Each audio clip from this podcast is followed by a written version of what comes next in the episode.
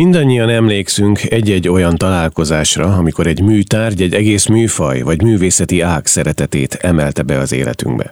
A művész, akivel hamarosan beszélgetek, az iparművészet egy általam figyelmen kívül hagyott ágát tette fel a horizontra, és tette fontossá számomra. Erre csak kevesek képesek.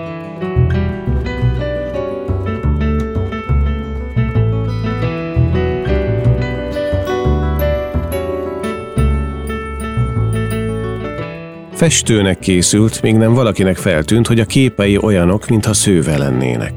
Aztán már ment minden magától. Ő és a szövőgép elválasztatatlanok lettek. A következő beszélgetésben szeretnénk közelebb hozni egy unikális alkotót, akinek világlátása, hite egyedülálló természetességgel vándorol a műveibe. Technikája páratlan, olyan dolgokat művel a textillel, amire előtte nem volt még példa. Szeretettel köszöntöm a Kultúrfitness Podcast hallgatóit, Horváth Gergely vagyok. Péreli Zsuzsa, Kossuth Díjas Gobeli művészről beszélek, akinek több mint 70 önálló kiállítása volt az elmúlt évtizedekben. Ő és férje, Tolcsvai László zeneszerző egy régi Vincellérházban élnek a Dunakanyarban, erős szimbiózisban a kertel. Szentendrén a Hédodó kultkaféban ültünk le beszélgetni 2019. októberében. Vagyis közönség előtt szőttük a szót. Zsuzsáról egyébként azt revesgetik, hogy az Ecserin született. Stop!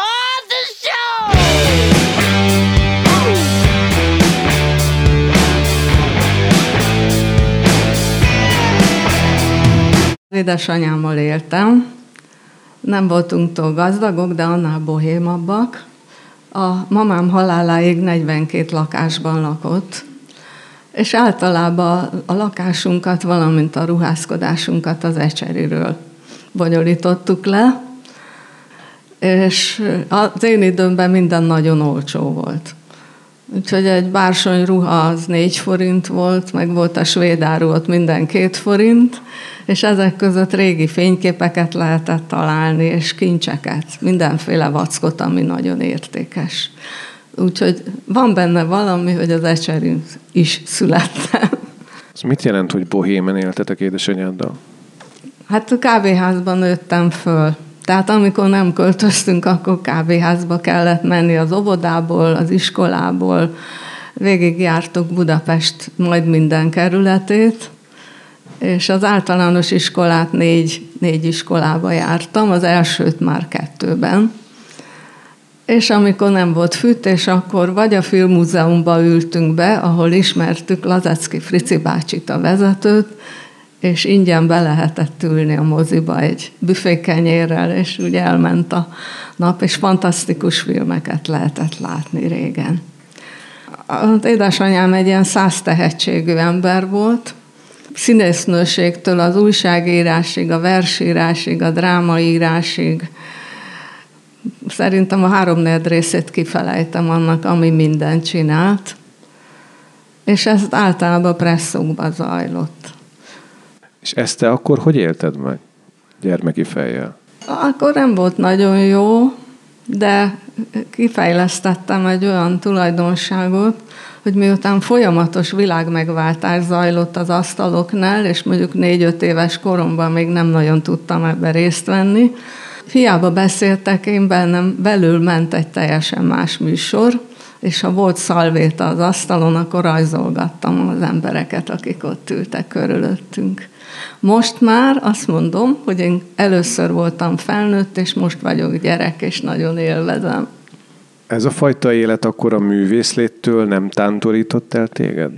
Szerinted? Elmondom őszintén, hogy amit most kívülről látni veled kapcsolatban, meg veletek kapcsolatban, ha megengeded, hogy Lászlót is idehozzam a képbe bizonyos értelemben, akkor a pont a stabilitás és a hosszú táv, a, a hűség és a kiegyensúlyozottság Például, amikor a Luxorba ültünk, oda járt a Benedek Tibor, aki annak idején egy nagy komikus volt.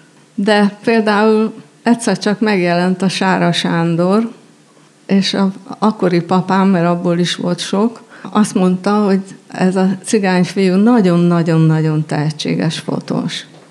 És akkor még sovány volt, kicsi volt, fekete volt, és nagyon érdekes. Akkor a Karinti Ferenc nagyon-nagyon sok mindenféle ember, nagy művészek meg, akiket már elfelejtettek, azok mind ott voltak, és tulajdonképpen, ha volna egy ilyen időben visszafelé lévő lehallgató készülék, akkor bizony nagyon meghallgatnám most már, hogy miket beszélgettek. Az, hogy te festőnek készültél, azt valahogy nem fejezi ki, hogy keramikusként végeztél. Az egy kényszer volt. Engem sehova se vettek fel. Az első az a művészeti gimnázium volt. Oda nagyon szerettem volna bekerülni, mert úgy nyilvánvalóan azért szerettem volna ennyire ilyen törvényes helyre járni, mert hogy minden labilis volt egyébként körülöttem. És akkor protekcióval utána takarítónő lettem, ez is érdekes. Majd, majd kerámikus ipari tanuló. Aztán utána a képzőművészetire nem vettek föl, aminek akkor nagyon szomorú voltam, aztán most már látom, hogy hála a jó égnek, hogy nem vettek föl, mert különben nem ezt csinálnám, amit csinálok. Úgyhogy az a jó, hogyha az ember ilyen szép, magas kort megér, mint én, van egy fordított távcsöve, vagy egy kukkere, amivel látja, hogy az az akkori rossz, az nagyon jó. A festészetet akkor hogy nem művelted? Úgy nézett ki az életem, hogy délelőtt jártam az ipari tanulóiskolába, Délután jártam a Dési Huber rajzkörbe, az Pesten egy ilyen viszonylagos szabadiskola volt, ahol rettenetes korrektúrák zajlottak, úgyhogy nagyon sokat lehetett röhögni rajta. Azon a napon, amikor nem oda jártam, az ipari tanulóiskola után, akkor öt évig restaurátor voltam a Vármúzeumban, és akkor pedig beiratkoztam esti gimnáziumba. Óriási társaság volt, rendőrök, akkor ilyen anyakönyvvezetők, és csupa ilyen gyanús alak. És azt onnan tudtam meg, hogy például az egyikük egy rendőr, hogy sajnos szeretem a sütit, meg a cukrás sütit, egyebeket. Egy cukrászdába álltam a Frankel Leo úton, és egyszer csak egy hatalmas nagy kövér rendőr keze a vállamra nehezedett, Szia Zsuzsi mondta, és kiderült, hogy az egyik osztálytársam az esti gimnáziumból. Érdekelne az a pillanat egyébként, amikor te megtaláltad azt, ami ma vagy, a fonalat vagy a textilt, nem is tudom, hogy mi a megfelelő szó erre. Tehát mit találtál meg, mikor? Én azt hittem, hogy én egy szerencsétlen festőművésznő leszek, hat törvényes keretek közt, ha nem. Még nem, egy barátom azt mondta, hogy szerinte el kéne mennem egy Tarján Hédi nevezetű goblen művésznőhöz, mutassam meg a képeimet, mert olyanok, mintha szőve lennének. Kifejezetten rüheltem a nagyfali kárpitokat, mert úgy éreztem, hogy nincs rám különösebb hatással az, hogy 200 ember küzd egymással, és ronyból van az egész. És ez a Tarján Hédi sajnos már nem él, olyan volt, mint egy kisfiú, nagyon zárt ember volt, és őrítően tehetséges, és nagyon el nem ismert. Hát ez mind szimpatikus egyébként. Megnézte a rajzaimat, azt hittem, hogy ez engem mindenki fog dobni, meg amúgy se akarok én goblent szőni. És azt mondta, hogy megtanít szőni, ha akarom. Hát én akkor épp a restaurátor korszakomnál tartottam, úgyhogy munka után hozzájártam szőni, tanulni, egy képkeretet kellett felvetni. Úgy hívják, hogy felvető fonal azt a fehér, fehér fonalat, ami a csontváza a kárpitnak, amin szövünk. És minden nap egy Balaton szeletet tett a fehér szálak közé. Mi volt ebben a fonállal való találkozásban ez a megrengető, ami így amiben felismertél valamit. Engem az érdekelne, hogy mi az, amit ebben felismertél. Én, én nagyon kétkezi ember vagyok. Imádok kalapálni, fejszével hasogatni, mindenféle ilyen férfi munkát. Fejszével hasogatni? Fejszével hasogatni, mondjuk karót, ilyeneket. És lehet, hogy a nagyon sok és kétséges kimenetelő fizikai munka volt az, ami részben nagyon vonzott ehhez a pályához. Részben az, hogy a jelen világba, meg az akkoriba is, én 74-ben végeztem az iparművészeti főiskolát, igen, csak nagyon régen volt. Akkor még nem volt a kompjúter, de hogy a nagyon gyorsan készülő, nagyon színes, nagyon nagy, nagyon melbevágó művek hatalmas hatásokat tudnak elérni. És én meg szövök néha egy évig valamit, nem is nagyon látom közben, hogy mit csinálok, és ez nekem nagyon tetszik. Először is nagyon hazárd, másodszor tényleg nem lehet tudni, hogy az, amitől én, én ezt az egészet csinálom, ez másnál is esetleg oda potyan, ahova én szánom. Ráadásul természetes anyagokból készül, kivéve egy-két darabot, és minden nehéz ebben kapcsolatban. Úgyhogy nagyon szeretem. Az a fajta hosszan foglalkozás, amit az előbb említettél, és volt egy olyan megjegyzés, hogy nem is nagyon látod, hogy mit csinálsz, vagy igazából csak később fogod látni. Ez hogy működik ilyen nagy képek esetében, vagy egyáltalán hogy működik nagy képek esetében? Neked megvan a fejedben a, az elején, amit szeretnél, és akkor, akkor állsz neki? És hosszú... Vagy előtte. az úgy van, hogy valami nagyon elkezd munkálkodni bennem, vagy azért, mert felháborít valami, vagy azért, mert boldoggá tesz, és én másokat is szívesen tenni. És akkor elkezdek motoszkálni és gondolkozni rajta, hogy képileg ez van-e. Tehát, hogy csak gondolat és érzelem, vagy van-e, van-e kép is. És ha kép, akkor lerajzolom egy lehetőleg használt kis papírkára, mint egy képeslap akkorára, lehetőleg egy ilyen kicsi faragott grafitceruzával. Utána, ha ez még így is kép, akkor egy kontúrrajzot, egy egy az egyes kontúrrajzot csinálok egy hatalmas papírra, filctollal. És erre azért van szükség, mert ugye mindig letekerem azt a kis részt, amit megszőttem, és hogy az arányok meglegyenek. De nincs szín, tehát sehol nincs szín, csak körvonal. És a színek pedig olyan erősen élnek bennem, hogy csak közvetíteni kell. Azon gondolkodom, hogy ez sokkal tétesebb működés, mint szerintem itt a többségünké a hétköznapokban, akik leginkább szerintem számítógéppel dolgozunk, sokszor szöveggel dolgozunk, és ha valamit elrontunk egy mondatban, akkor megnyomjuk a delete gombot, kitaláljuk és újra folytatjuk, és ez nagyjából egy 20 másodperc alatt lezajlódik, és nem is vettük észre, hogy hányszor javítjuk magunkat. De ebben a metódusban, amit most te elmesélsz, tulajdonképpen nincs mód hibázni. Olyan vagyok, mint egy szerencsejátékos, aki biztos benne, hogy mindig kijön a szám. Mert ha nem így lenne, akkor nem merném ezt csinálni, ezt művelni, nem is csinálni, mert borzalmas tévedések lehetnek. És amikor elérek a, a szövés tetejére, és akkor azt úgy lekötözi az ember, akkor próbálok mással foglalkozni, nem merem még látni, hogy mit csináltam. Egyébként, ha levágjuk a, a goblent, akkor a férjem, uram kiviszi a ház oldalára, mert máshol nem nagyon van hely, mert tele van pitykézve a falunk mindenféle gyűjtött marhasággal, és akkor a ház falán meglátom, hogy mit csináltam. És hát az egy frász, szóval előtte egy frász, természetesen, hogy kijön-e az ötös lottom, vagy nem. És ha kijön, akkor már el is felejtem. Tehát olyan, utána a cím, nagyon fontos a jó cím, és az egy halálos kínlódás. De hála Isten, Hanvas Béla valamikor megszületett nekem, és elkezdek olvasni egy könyvét, és egyszer csak ott megtalálom a címét. Az a kép, amit meg szeretnénk mutatni. Tájkép 20. század vége. Köszönöm szépen, nekem meg kellett volna olvasnom. Pardon, bocsánat. De az, igen, és az 1990-es kiállításon láthat, volt látható itt a Ferenci Múzeumban. Középen egy klasszik tájkép, alul-felül földéség pedig tiszta szemét. Tel van tele.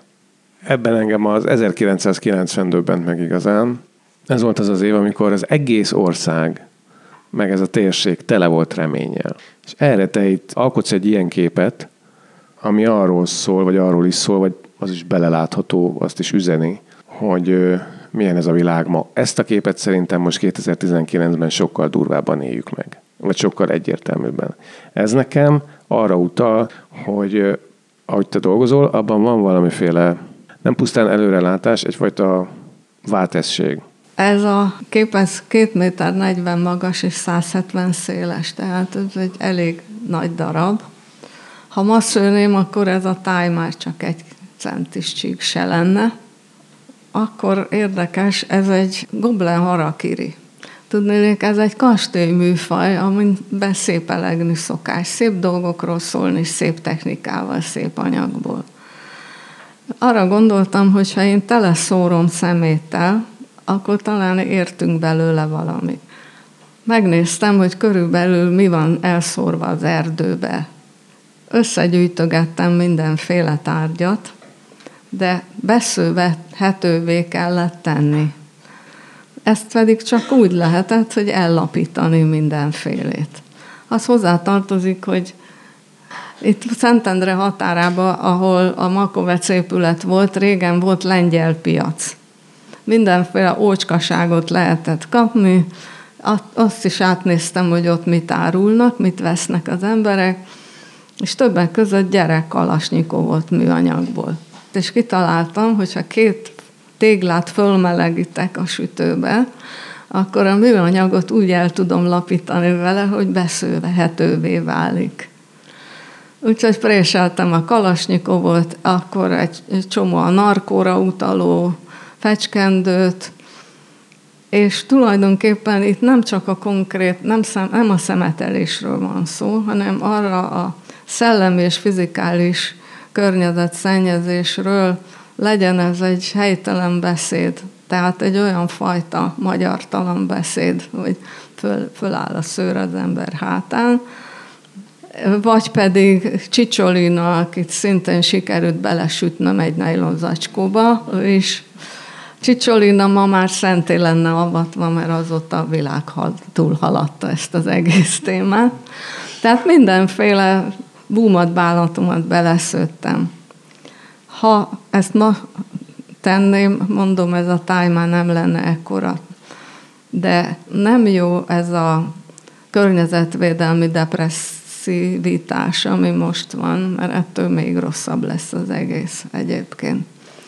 De minden esetre ennek van egy párja, az ikon 20. század vége, ami ugyanez emberfejekkel zajlik. Majd egyszer kiállításon talán látható lesz. Amikor alkotsz, akkor hogy néz ki a napi rended? Mint egy porosz katonatiszté. Pontosan, minden nap pontosan ugyanúgy. A kerti munkák után, meg az egyebek után 10 óra 0-0-kor, ha nem ülök a szövőszéknél, akkor idegbajos leszek. És akkor 12-kor merül a kanál a levesbe, ez szentség, és ezt Európába tudják. Aztán délután egy kis pihenés, újra szövés, és utána konyha, konyhakert. Biokert van, minden marhaságot termesztek, amit már senki nem eszik, meg mi se, de szép, meg ha valaki arra jár, akkor mindenképp vinnie kell belőle. Mi az, ami leginkább inspirál? Jó beszélgetés. Újabban a hittel kapcsolatosan mm, tenyérbe mászó megnyilvánulások vannak, és olyan nyílt színi ön, önmutogatás és egyebek, hogy én ilyen ellenangyalokat szövök, bár már ez az angyalság is most már, már a gics határát súrolja, de igyekszem nem súrolni. Hát ezek az angyalok, amiket én szövök, ezek, hogy mondják, van ilyen, hogy azonosíthatatlan tárgyak, vagy hogy hívják az ufókat. Tehát nem, nincs nevük, nem szerepelnek a Bibliában sem sehol, hanem ezek tulajdonképpen jelek nálam, amikkel ki akarok valamit fejezni, de nem egyértelműen, mert az fontos. A hit mikor lett fontos-e az életedben? Amikor elkezdtem régi fényképeket gyűjteni.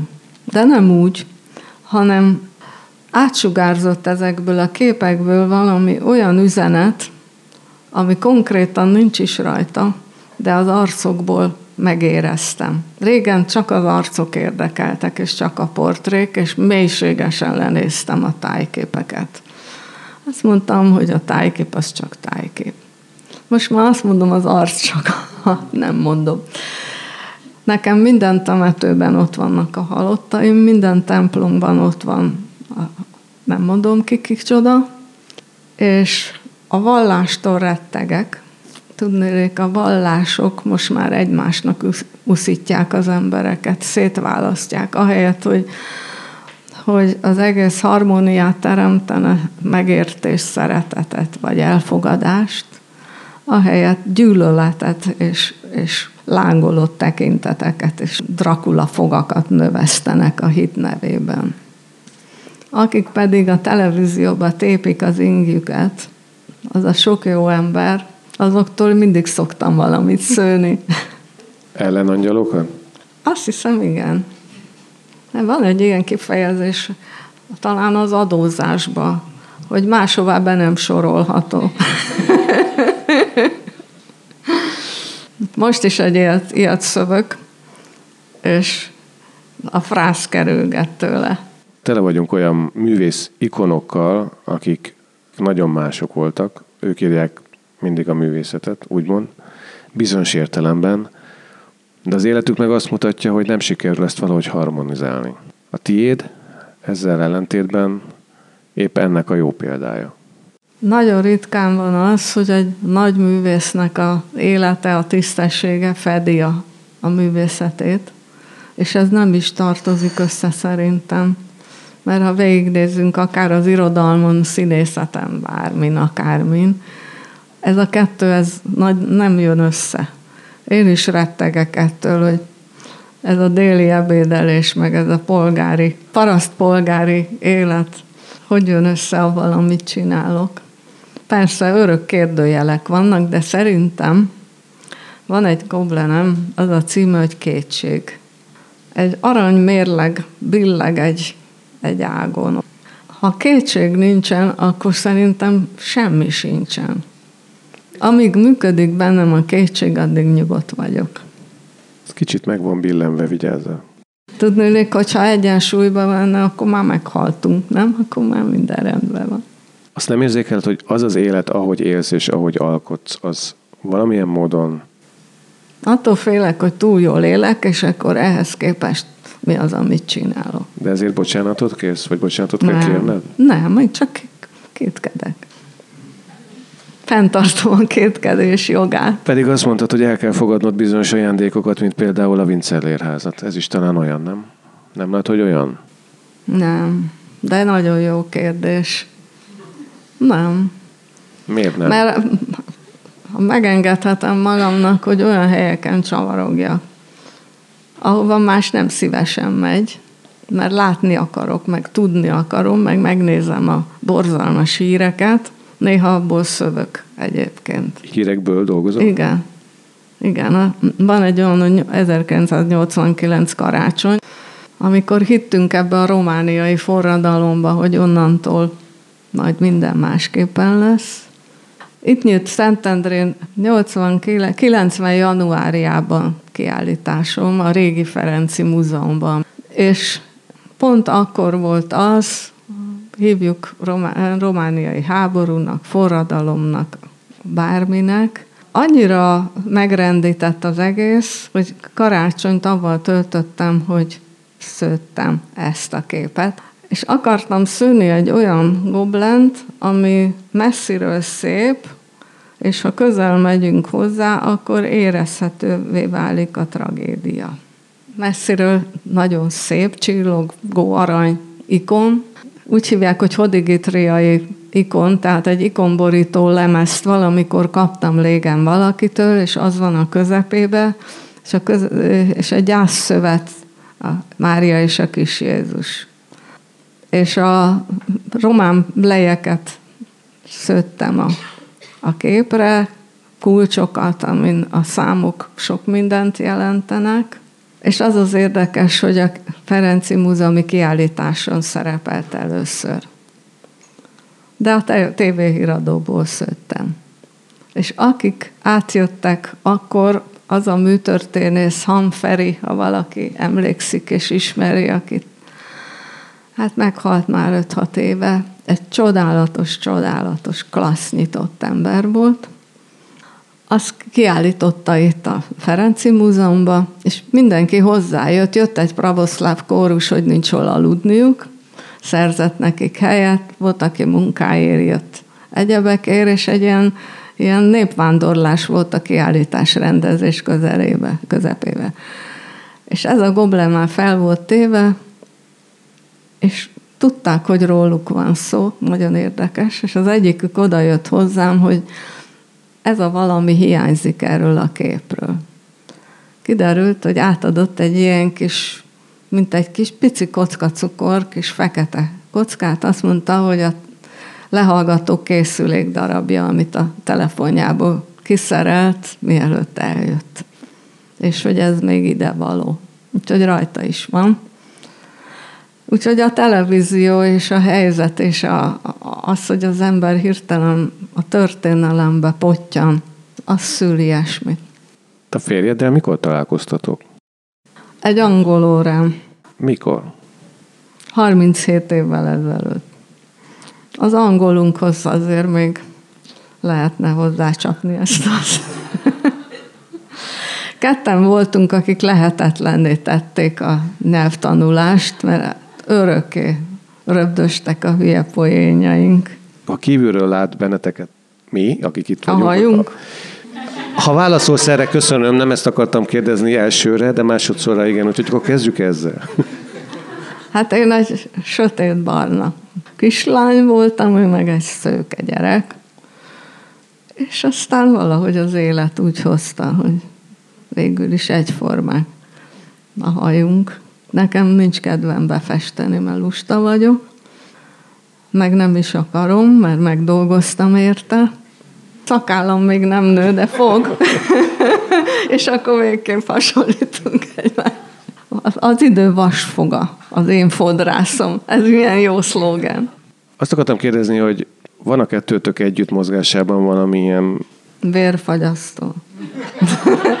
Vérfagyasztó a harmonikus. Így már pontos, igen. Ez meg volt 82-ben? Azóta Az ember megérzi, hogy ki az, ki a másik. A nagy titkunk az, hogy rettenetes jó békén tudjuk hagyni egymást. És ez nagyon kevés házasságba megy így. Mind a ketten teljesen függetlenek tudunk lenni. Én, amikor rajtam van, Mármint, hogy majd mindjárt lerajzolom azt a kis papírkát, amiből ilyen dolgok lesznek, akkor tudja, hogy nem azért vagyok olyan, mert utálom őt, hanem mert akkor átmentem maglegénybe. És ő is, hogyha nem nagyon válaszol a harmadik kérdésemre, és akkor tudom, hogy oda bent ugrábográlnak a hangjegyek.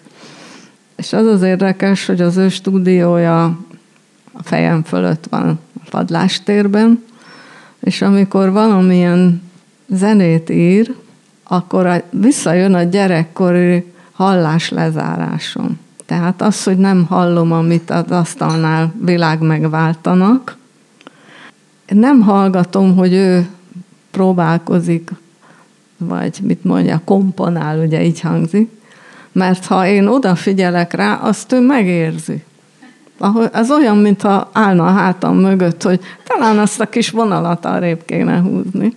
Tehát ez, ez, ez nehéz lehet kibírni egy másfajta embernek, de miután én imádom a függetlenséget, ettől borzalmasan tisztelem az övét, de amikor megtalálja, akkor ha, meghallom.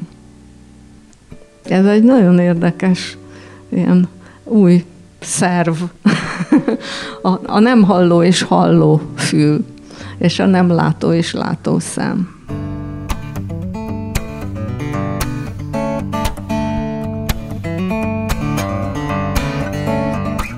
A beszélgetésből talán kiderült, hogy Péreli Zsuzsa különleges ihletettségű alkotó, és talán az is egyértelmű, hogy miért esemény egy-egy kiállítása.